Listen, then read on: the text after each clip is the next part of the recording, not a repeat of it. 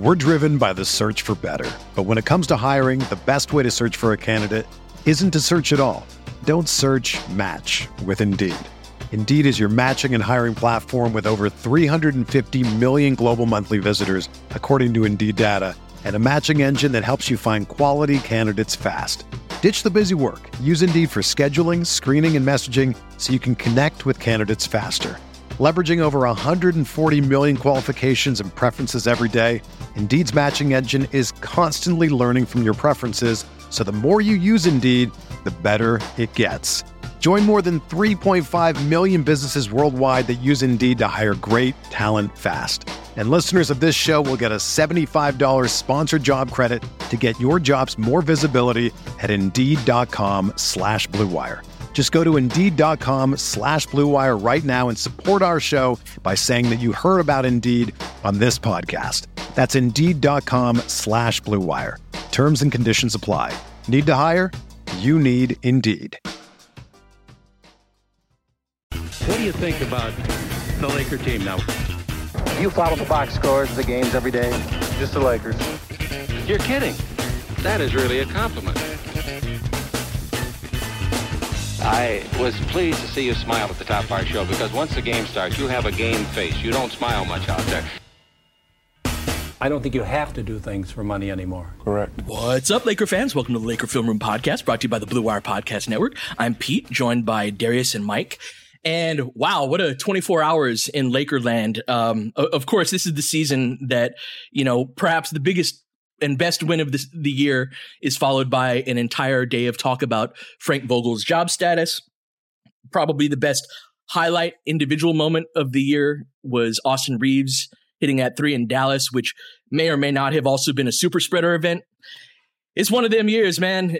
What we're going to try to do in, in this episode is we're not here to talk about like, should they keep Frank? Should they not keep Frank or anything like that? That's not our place, especially in Mike and I's position. But the point of this episode is just to give all of our thoughts on Vogel, what how Vogel's coached and Vogel's circumstances, just to look at this season through the lens of Frank Vogel to provide, I think, more information on why we are here and what kind of the broader landscape is so everybody else can make up their minds. So in that vein, Darius, when you look at Frank Vogel's season and, and all that it entails and all of the external factors, all of his decisions, things like that. Where do you kind of start in terms of the contextualization of his season? I mean, I start with the fact that he's been dealt a rough hand, in my opinion. I think we'll get into how you manage a rough hand, right? I'm not really a card player or anything like that. But if you start with some rough cards basically. There is still a way to navigate that in order to get an outcome that that you want. Um, but I think that the idea of what this season was supposed to be from the outset was pretty dependent on maybe a handful of players basically like i think that those guys were the sort of foundation of the idea of what this season was supposed to be and I think that that was obviously the three stars. And then I think that that was then dependent on what your forward situation looked like and what your wing situation looked like. And I think having the specific injuries that the Lakers had even before the season got started at all, like in the preseason, essentially, really put the team and Vogel in a situation where he had, I think, fewer choices to go with. And then the choices that he did go with, I think, weren't always correct. Although I understood them based off of who Frank Vogel is as a coach. And so for me, I'm looking at it through the lens of what are your instincts as a coach and what is available to you. I think Vogel would have been more willing to coach outside or near the edges of his comfort zone if the entire team or close to the entire team had have been healthy when the season started. Because that was not the case i think vogel coached from a position of this is what i know or this is what or these are some of my more core beliefs as a coach. And i think that that set the Lakers down a path of I don't know if this is going to work, basically. But it was tough. I don't know, man. I like I look back to the start of the season and having THT and Ariza and Nunn all out at the same time, and then it's like, well, who are your wings? And then all the other guards that were out. I just felt like, man, Monk started the season hurt.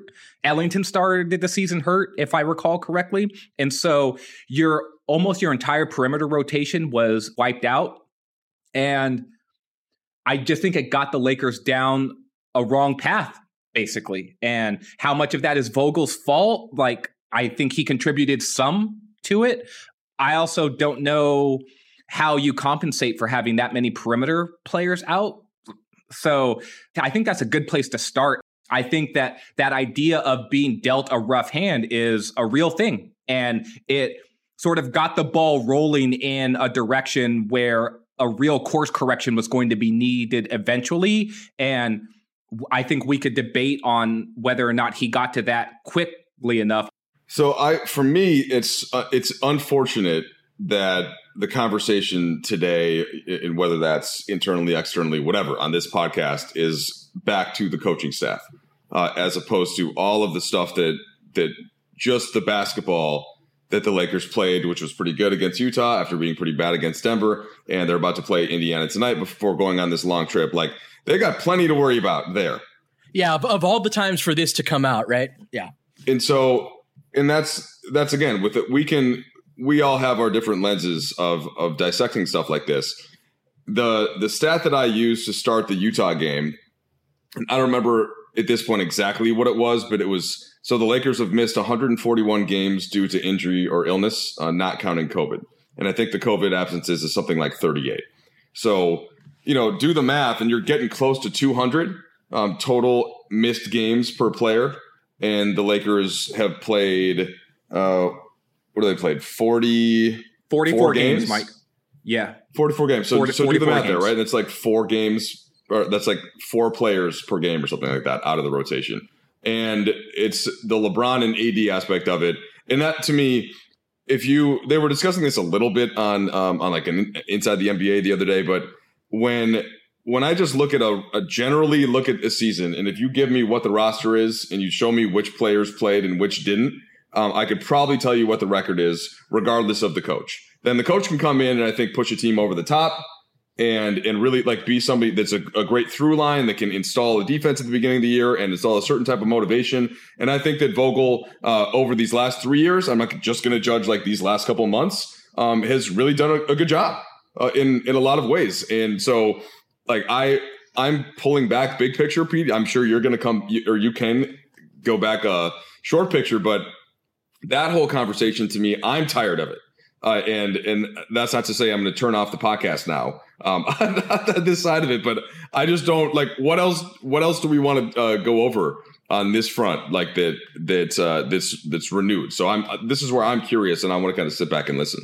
Well, I think that to do that, we actually have to zoom out even a little bit more, not just to this season, uh, but even prior to Frank Vogel getting here, because I think that the desired roster construction is really important and uh, an influential factor in how we are where we are, especially with respect to Frank Vogel. So when we signed LeBron, our initial intent, and mind you, all of this is coming from the perspective of someone who's followed and covered the team very closely. It's it doesn't reflect anyone else's views. This is just my view of like if I were a detective and trying to be like, what happened here? This is this is my perspective of that when we signed LeBron, we also tried to sign Paul George. At least that's how I recall things. He chose to stay in Oklahoma City before getting traded the, fo- traded the following year to the Clippers. The next year, we tried to sign, we actually traded for Anthony Davis, and we tried to sign Kawhi Leonard. We did not sign Kawhi Leonard in both the season where we didn't sign Paul George and we didn't sign Kawhi Leonard, there was a backup plan, right? And I think that the idea of plan B and plan C is going to be is going to be specific to uh sorry that, that got me cracking up uh, i think the the whole idea of plan b and plan c is going to be something that applies to Frank Vogel a little bit down the line of this conversation. So keep that in the back of the mind. The idea of how you approach plan B, plan C, plan D is important. So anyway, our plan B when we try to sign Paul George is Rondo, Lance Stephenson, JaVale McGee, Michael Beasley. Am I forgetting anybody core in in that little uh, period of time, right? We're kind of like punting, like, oh, we didn't sign that second max guy that we wanted, but we want to punt the cap space down, try to do it again next year. And so that's what they did. But the types of players that they sign are shot creators. And on the present, on that team, you have also Lonzo Ball and Brandon Ingram, who can handle the ball quite a bit themselves. So in aggregate, you've built a team conceptually that has a lot of playmaking around LeBron. Then in the championship season and that offseason, that's the Kawhi offseason. Well, who do we go to that offseason as our plan B? We don't get Kawhi. What do we do next? It's all defensive players. Our big money signing is Danny Green. We re-sign Alex Caruso and kind of promote him to a bigger role that he'd already been growing into. We re-up KCP, right? And so it's this D and three concept, right? And that's the formula, Mike, that won us a title. And that's a, one that I know you're an, you're an advocate for. Yes? I like that one. You like that one? Okay, cool. I don't want to. I don't want to misquote you. So that's that's the build nope, that wins. That wins us a title. But here's the important part within the argument that I'm making. That wasn't what we were going for in the first place. That was our plan B. If we had our druthers, it would have been a three star build. And what I'm arguing is that I think that both. I think that putting playmaking around LeBron was deemed essential at some point. I think that it was part of the build, like when we first got here and Magic was running things, that was the idea of the team, right? Is to put playmaking around LeBron in terms of how we're going to be- go about trying to win. That's the approach. It's a similar season in that we, so we're like 20 and 14 on Christmas Day. We start to, we're really starting to play better, but we get hit by a LeBron injury. And then it's just a mess of a season, right? We got the trade deadline. There was a bunch of drama there. The next season, things go pretty swimmingly in terms of injuries, right? The championship season, we had a good deal of continuity. Now, I think there was more roster turnover than we remember with guys like Quinn Cook and Troy Daniels and Jared Dudley either not being on the team or not being in the rotation anymore. But the point being is I think that the idea that surrounding LeBron James with playmaking is something that is important to somebody very important or a couple of people very important within the decision making tree of how are we going to go about doing this?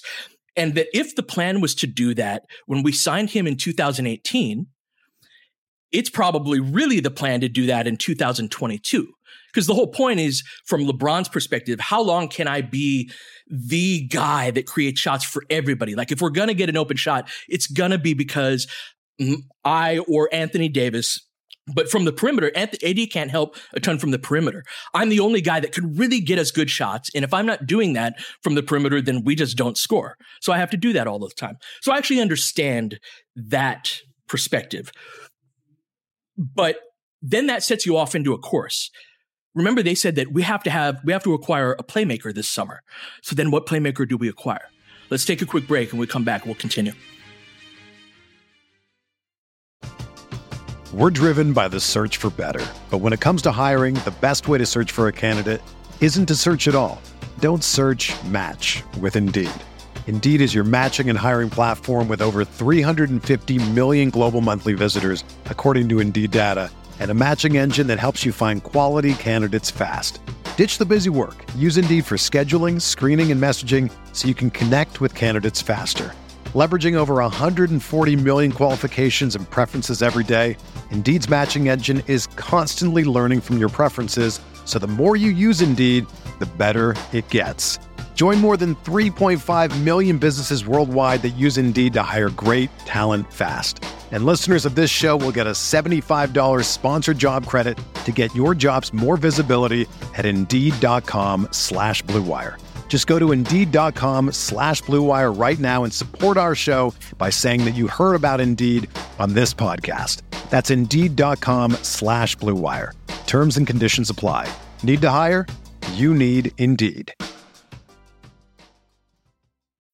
When you need mealtime inspiration, it's worth shopping Kroger, where you'll find over 30,000 mouthwatering choices that excite your inner foodie. And no matter what tasty choice you make, you'll enjoy our everyday low prices, plus extra ways to save, like digital coupons worth over $600 each week. You can also save up to $1 off per gallon at the pump with fuel points. More savings and more inspiring flavors make shopping Kroger worth it every time. Kroger, fresh for everyone. Fuel restrictions apply.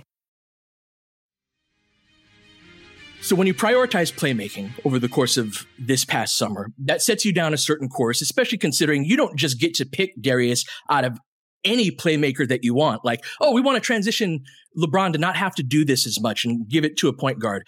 Let's have our pick of anyone in the NBA that would be ideal for that. You don't really get that choice. And there's a whole spectrum of players that, hey, maybe this guy's a backup point guard that's pretty good, but he's not the guy that's going to take all of that weight off of LeBron James's shoulders. And so that leads us to Russell Westbrook. If you look at the playmakers available this offseason, there wasn't much in terms of high usage guys. We can't really talk about players on other teams, but the Westbrook trade in particular sets us on that course of okay, now we've got, we have to put certain things around this trio. We have to put shooting. The question though becomes what is the second attribute that you have to put next to that. There are plenty of 3 and D guys, but they can't handle the ball that much. So we turned the dial so far from a bunch of guards and wings who can't really handle the ball to all of them being able to do it on some level or another that that removed a lot of the 3 and D guys, right? It's a lot of 3 and ball handling type of guys.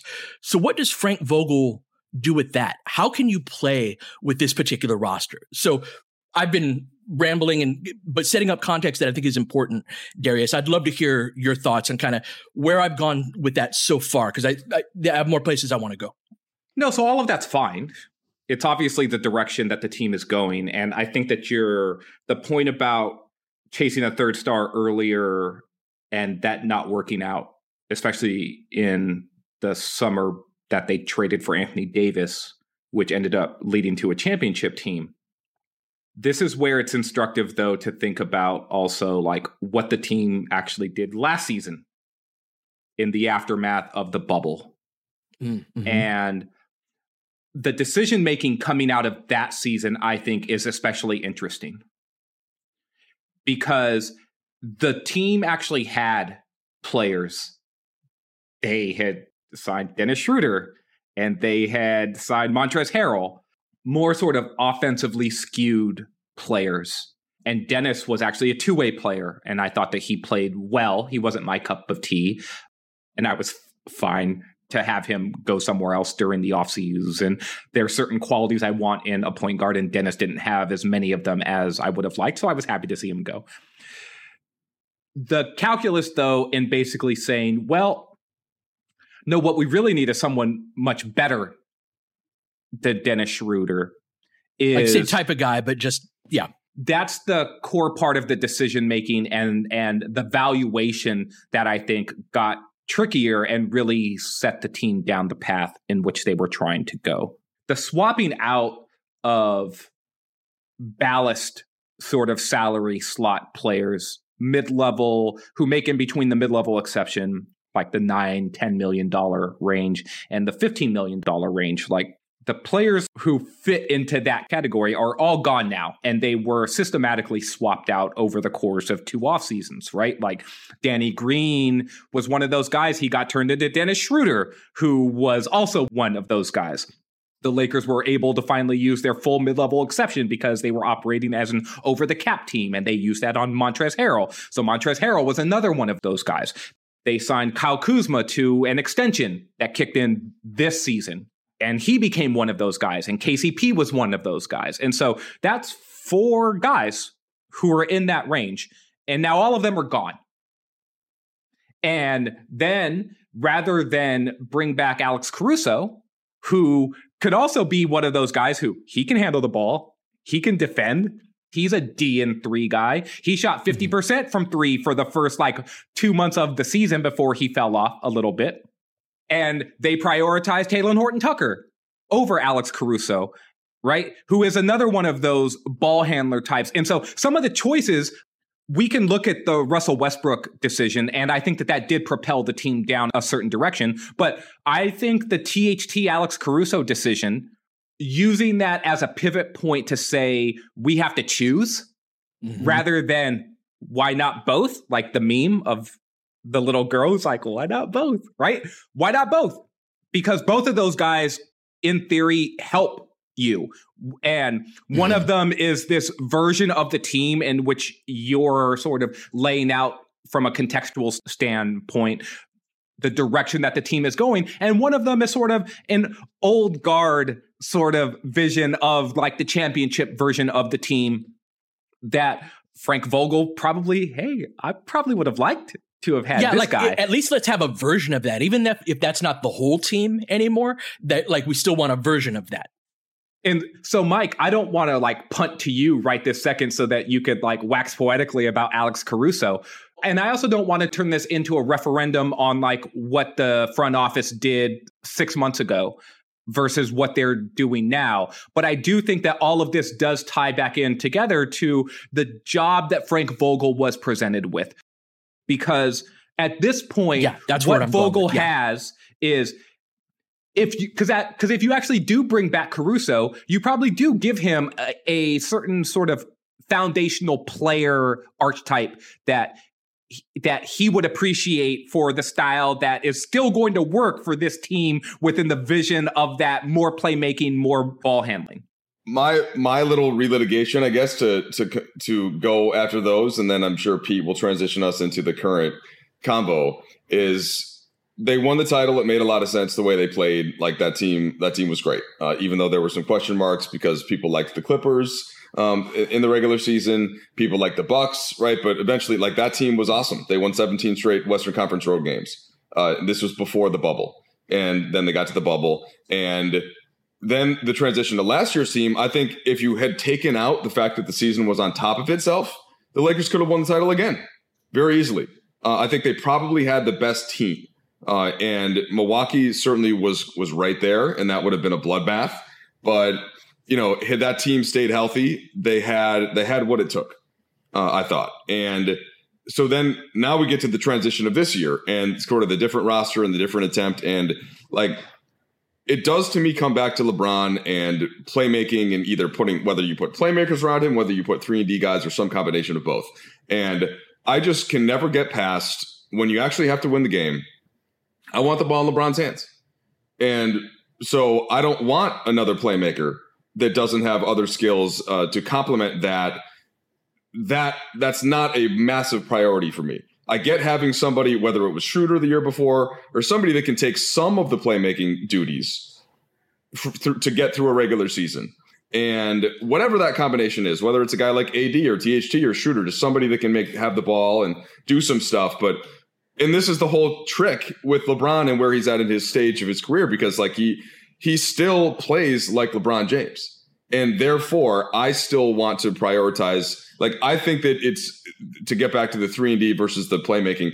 We've had that conversation a lot of times. I think we all know where I stand on it at this point, but I I don't want to ignore you know what like what LeBron wants there is more right. important than what right. I see when I'm watching him play because I think that in LeBron's in LeBron's own mind, the last thing I'm going to try to do is psychoanalyze LeBron. But hey, l- like I don't. This is really hard to have to make all the plays, but then you yeah, get on the exactly. court, you get on the court and you watch it, and that's still what ends up happening because he's still close enough to approximation of LeBron.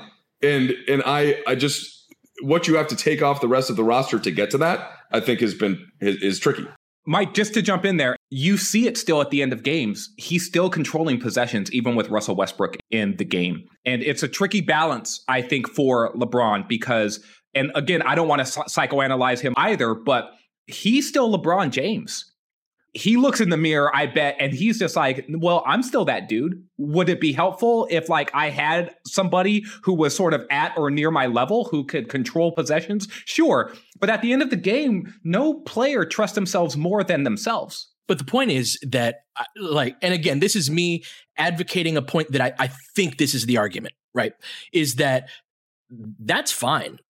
Controlling the last five minutes of a close game we definitely don't want Russell Westbrook doing that for reasons that don't have anything to do with LeBron, right? He's not really a guy that breaks down a set defense where everybody's locked in. His skill set is in different places in terms sure. of being uh, a half court player. So even like even if LeBron wasn't in the picture, it would still be something like, you know, we, if we're relying on Russ to be a primary creator, that wouldn't be a good good idea. But I think the point is somebody that can carry so much of the load for the other 43 minutes of the game. And LeBron is still that dude, but I think that the part about LeBron is that I don't think that we appreciate the degree to which he is a shapeshifter. He is dominating this season, but it's not entirely in the same way. He can always go back to access that ball handler type of guy, but he's post sealing, he's rim running. We we get so many buckets where LeBron just runs down the middle of the court like he's AD, does one of those wonderful post seals that he's probably the best in the game at, and he's putting a body on somebody. And you can't, but you can't do that. He doesn't score that type of basket where he's just sealed a guy right underneath the hoop and lays it right in unless other players on the floor can handle the ball. Now, there is a very valid argument to be made that that Mike I think made to a certain degree that like what you have to give up to acquire that degree of ball handling on the defensive end is is so severe that like you've just created a bigger problem elsewhere rather than resolving the problem that you were trying to resolve. Let's take a quick break and when we come back, we're going to continue this and try, then try to bring it back to Frank Vogel at the end of this. So the thing that I wanted to jump in about earlier was to the point about ball handling. Kendrick Nunn applies to this argument as well of like he's another guy that and I think that that is really central to the concept of the team that we're going to have ball handlers at every single position and that that's really difficult to defend. I think from a basketball theory, basketball dork type of standpoint and somebody who's run practices and loves a good sideline fast break and all of the X's and O's components of transition, like having ball handlers at every single position is and somebody who can break somebody down in an isolation space is really exciting it's one of those things. One of the thoughts that I had this past offseason was like, this team is really cool from a basketball theory standpoint. I just wish it wasn't my team that was experimenting with this, but that's where we are. And I, I think that we turned the needle too far in terms of ball handling. So if the MLE signing, and maybe we're having a different conversation if Kendrick Nunn plays in a single game, right? We got to put that in the context here too, Mike. But that had we just had like this is part of my argument about Stanley Johnson is that like we just need a forward who plays hard who's kind of that size. We're just it, there's such a hole that having like eh, he's fine goes takes us from like a 1 out of 10 at that particular thing to a 4 out of 10 and that's really significant in an NBA that is so targeted in exploiting matchups, right? So any, anyhow, please I, I'd love that's my I'm not arguing that this was the correct way to go, but what I'm arguing is that going in this direction facilitates a series of decisions after that that are very much on Frank Vogel's plate. Sure. I think that that gets us back to the point where he was dealt a rough hand. But that's the thing. It's it's rough in some respects. I guess my point is this: Why are we such a bad offense, or why have we been such a bad offense all year? We should at least be good there in terms of the hand that's dealt him, right? Sure. I don't know. So it's it's it's a it's something that in some aspects he was dealt a rough hand. In some aspects he was given more assets than he's ever had. I'd love your thoughts on it, Mike. Well, the so the offense this this is what the the immediate answer to all of the questions this year is injuries. That's the first answer. And if you're so if you're having Westbrook has had to be your secondary guy, whether it was to AD when LeBron missed 12 games early, or now it's to LeBron with AD missing this game. And there's a there's a way to play that. And teams are gonna gonna pack in the paint and try to take that away. And and then like the positions that you have filling around that are mostly vet min guys because as you mentioned, Nunn is also out. THT not coming off the bench. They had a really nice stretch when Malik Monk um, came into the starting lineup, like when the spa- the floor was spaced, when LeBron was really scoring, and then the defense slipped dramatically. So I think now they've been trying to turn the screws, certainly in that Utah game, back to all right, just really getting this team to compete on the defensive side of the floor. And the offense seems to to slip some with that. But I know you want to get more into the way, like the I shouldn't say I know you want to get back into. Um, maybe answer your own question. I guess is a is a better way to to phrase that. With respect to why is why has the offense yeah. been bad? Yeah. So let's talk about that idea of plan B, plan C, plan D. Mike, you and I were sitting less than 10 feet away from Frank Vogel before the Boston Celtics game where we played them at home, beat them. It was a wonderful game. Josh Williams got a great uh, picture of me, one of my favorite pictures. It's like from behind and it's the scoreboard of the Lakers being up 20 on the Celtics, like from the court view, which is about where I was, was sitting. Just really a, a wonderful night that I, I uh, am looking, once they come back from the Grammy trip, I'll be going back to games. I can't wait to get back there. But before that game, I, there was a really, uh, telling press press conference pregame, and those don't get televised normally. You'll see the beat reporters and, and Mike tweeting about it. Right uh, today, it's at five forty five. It's usually an hour and forty five minutes before tip off. We'll always we'll put the first three or four minutes of it usually up to, in the pregame show, but yeah, like like right. an hour before the game. But the whole thing isn't up. Right. It's not something that you can just tune into unless in, unless you have access. And so he Frank Vogel explicitly said, you know, the plan going into this season was to start AD at the five, and have Trevor Ariza start in that third front court position with the idea that the size of a third wing is what allows you to maintain much of the integrity of playing big. Like I, I, know in Frank Vogel's heart of hearts, every time that we're playing super small and we're just getting our butts kicked right at the front of the rim, it just goes against so much of what he believes in basketball wise that I can only imagine how tough it's been for him to navigate this based on his his proclivities as, as a coach. But he said explicitly going into this year, we wanted to start AD at the five. We wanted to start Trevor next to LeBron so that we still have some size, but we can maintain the space. Like we know we need offensive spacing. And that's something that Vogel has said on, on several occasions. The question becomes when all of those injuries that you talked about, D, when those strike, what is your plan B? Trevor Ariza is not available. Now what? Oh, Talen Horton Tucker, who you've now projected as kind of this three, who has a seven one wingspan and can win some physical battles. He's he's big, right? He's out too. So if he was your plan B to Trevor Ariza, now what? What do you do there? So that is where the turn to DeAndre Jordan, Dwight Howard come into play, right? Now, I sus- again, not speaking as somebody that has information, but just someone who pays attention to the team very closely. I suspect that DJ was plan B and not plan C. But the point remains is that I think that we came in to this season with a a plan that injuries kind of derailed. And when things don't go wrong or when things don't go right, D for people, what do they default to?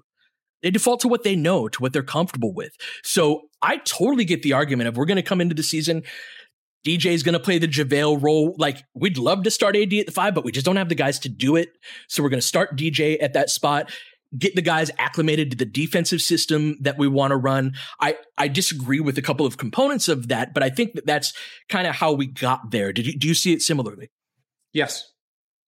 I think a key part in this too is that Frank Vogel sees Carmelo Anthony and Dwight Howard as backups. And I mm-hmm. think that, mm-hmm. that if yeah, you were putting yeah. the team together he had an idea of who was going to start and who was going to be a backup. You already mentioned three of the guys who were going to start LeBron, AD, and Trevor Ariza. Russell Westbrook's an obvious fourth guy. The fifth guy is almost irrelevant to me. It could have been Malik Monk. It could have been Wayne Ellington. It could have been Talen Horton Tucker. Any of those guys could have been a viable starting shooting guard. I think you need a shooter. See, I don't think it's irrelevant. Sure, I think that fits. But, but, but I'm not yeah. talking. I'm not talking about how the lineup fits. I'm just talking about whoever the fifth guy is is whoever the fifth guy is. Whoever okay, is not gotcha, the fifth gotcha. guy, those guys are coming off that's not part of the argument that you're making. Yes. Right. The fun part is is that all of those guys were hurt to start the season. So none of them were available, and neither was Kendrick Nunn. Right? And so every single guy who you would have slotted into shooting guard, in theory, was injured. All of them. As well as the guy who you purported was going to start at power forward or small forward next to LeBron James. So it's not just like, oh, well, let's start DeAndre Jordan because that's my plan B. Well, didn't didn't we plan on starting Bays though at the two? The earlier reports were like, oh, well, it could be um, Wayne Ellington, but okay, let's say it's Bays. Bays did start. Bays' lineup data stinks, and he hasn't played since the first month of the season. But but sure, Bays was one of those guys I think we were all all high on, and it turned out that he's not necessarily been as good a fit for the roster for whatever reason. Anyways, here they are though. They've got they're down to one wing, Kent Bazemore. They're down all their other wings and the guy who they purported to be their starting other forward.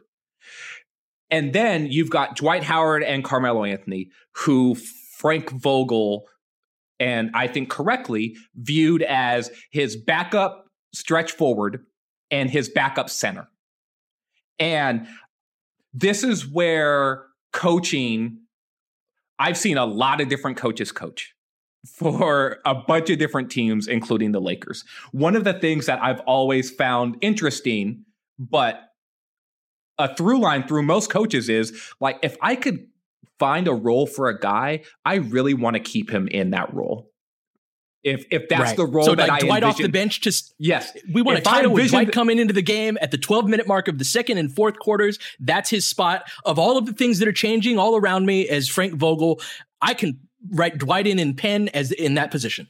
If I can envision, if I envision this being the answer to something, let's do that because that's that's something that we can maintain. And the idea of even starting a lesser player in order to keep the player who mm-hmm. probably you mm-hmm. think is better in the role in which they you envision them performing for the entire season that's something so many coaches do it's why a lot of times if the starter goes down a lot of guys don't start their neck like their sixth man the, their primary backup they go to the third string guy it, it it happens so much it's sort of crazy that this is the but coaches do this all all of the time mm-hmm. and and so mm-hmm. this goes back to this idea of of all right well this is the hand that i've been dealt how do i respond to it and vogel went in the direction that i didn't always agree with but the options were so limited i'm not exactly sure what the other viable solution was do you start austin reaves Right like they got Avery Bradley and they started him almost immediately. And so I think that there are individual choices that we could um, debate with. You asked me earlier about why I thought the Lakers offense wasn't as good. It's because one of the things I was going to point back to you is that when you build a roster the way that the Lakers have and they prioritize a certain amount of skill sets that that that they have, a lot of times players of that archetype they all have holes in similar places right? And and and so Talen Horton Tucker is a rim seeking wing. LeBron James is a wing seeking wing slash big. Anthony Davis is a rim seeking big. Russell Westbrook is a rim seeking guard. They all have the same weakness, or defenses all treat them the same. They are not shooters. Now LeBron's been, mm-hmm. I think, an effective shooter. Yeah, but that, that's what when, I was trying to get at, Darius, with the offense. It's like, well, yeah, the, the the way you play this team, you know, pretty simple. And so a part of me feels like the when you talked about the dials being yeah, but the, turned yeah. in a certain direction, I could even argue the same for Kendrick Nunn. He's not a shooter shooter. And the shooter shooters that they signed are vet minimum guys, right? And so Wayne Ellington was their shooter shooter. He hasn't played to that level yeah. yet. Malik Monk is a good shooter, but he's not like Ray Allen out there or Klay Thompson. And sorry to keep bringing up some of the best shooters in the world, right? I could name a guy like JJ Redick or Kyle Korver. These are guys who are at a lesser level, but are all in, in, terms of their superstar status in the league. But the quality in which they present as a shooter matters. And sometimes I feel like one of the reasons why the Lakers aren't as good on offense isn't just the injuries, it's the lack of balance within some of the lineups that they play and how that creates a certain amount of decision making for the defense that allows them to align defenses in in a certain way that then put you down an even more specific path about well the way that we beat this is by doing this. And the other team has coaches too. And so they know that if you've got one or two counters to this idea of well we're only going to do do this a lot of possessions are going to end with you taking a jump shot. And when jump shooting isn't your strength you're not going to be as good at that. So yes when you have this has been really my entire argument before any of the results came in was that when you have like I feel like in in a lot of respects we haven't gotten over our off season when talking about this team, just so that we could talk about this team. Like this is what we have. And that when you have LeBron James, Russell Westbrook, and Anthony Davis on all three of those guys, I would rather have all three of them taking a jump shot where they don't break down my defense and just take a standstill jumper where we just pack in the paint. I would rather have all three of them doing that than driving to the basket and wreaking havoc. And so what that does, we talked so much early in the season that the defensive decisions that you force after that, what you do after that with those other two spots are extremely important. We talk about our offense being 24th in offensive rating overall. We also have a look that is far and away the number one offense in the NBA. And it speaks to the importance of the personnel that we play. I really think that this season that there has to be a lot of care to the details of who plays together. How does there might be five players on the court, but like you were saying, D, if even a guy like Kendrick Nunn is somebody I'd rather have take a jump shot than go to the basket or where he's like a 70% finisher around the rim and he's got all of this. So the how do all five of these guys fit together offensively? The reason that the team's 24th in offense is we played a lot of lineups that are kind of um, that are really in service of the defense and in service of being able to play bigger. All right, this is an ab- abrupt ending to the show. I'm sorry for that. This uh, there's a lot of context apparently on Vogel uh, to give. I suspect that we will be having a continuation of this conversation to really get into the meat and potatoes of how this has impacted Vogel and the Lakers. We'll be back tomorrow to cover the game against the Pacers here on the Laker Film Room podcast. James has got it in low to McHale. McHale wants to turn. He's double team. Just pass out of front. Broken up by Worthy. Tip to Magic. Worthy dies on his belly. Magic scores. There's Magic got it. Magic fires. Again, the Lakers win the game. The Lakers win the game. Rebound of Lonnie. Three seconds left. Van Exel to win it. It's on the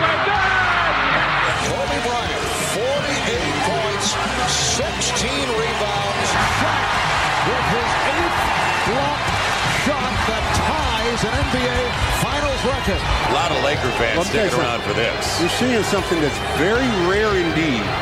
A Laker to get MVP chance right, in Boston. In Boston. Of all places. Are you kidding me? Kobe, hard to believe. Are you kidding me? Unreal. Are you kidding me? Lakers looking to push Bryant spinning in the lane. Back for Gasol. Pretty pass. And it's back to a three-point game. Kobe Bryant picked up by Bell. There's the move. Two, one. Miss it. Unbelievable. For the victory. It's over. Shot clock now to five. Bryant. Yes. And that was a little tough to Alvin Gentry. Add insult to injury, Kobe. I mean, what a shot. I mean, you can't defend that. Are you kidding me? 2.1 seconds remaining. Denver a foul to give. Jokic trying to disrupt Rondo. He puts it in. Here's Davis, 4-3 in the win. Oh, it's good! Anthony Davis has won it for the Lakers! James again. Oh, he hits another one. LeBron James putting together a closing quarter against the Nuggets. This historic 2020 NBA championship belongs to the Los Angeles Lakers. The Lakers conquer the bubble, and banner number 17 will soon hang in the rafters.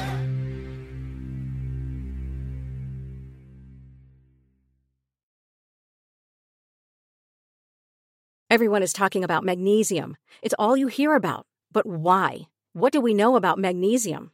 Well, magnesium is the number one mineral that 75% of Americans are deficient in. If you are a woman over 35, magnesium will help you rediscover balance, energy, and vitality. Magnesium supports more than 300 enzymatic reactions in your body, including those involved in hormonal balance. From functional medicine doctors to mental well being and female hormone experts, we all know that magnesium is the one mineral to improve all aspects of well being and health. But which one?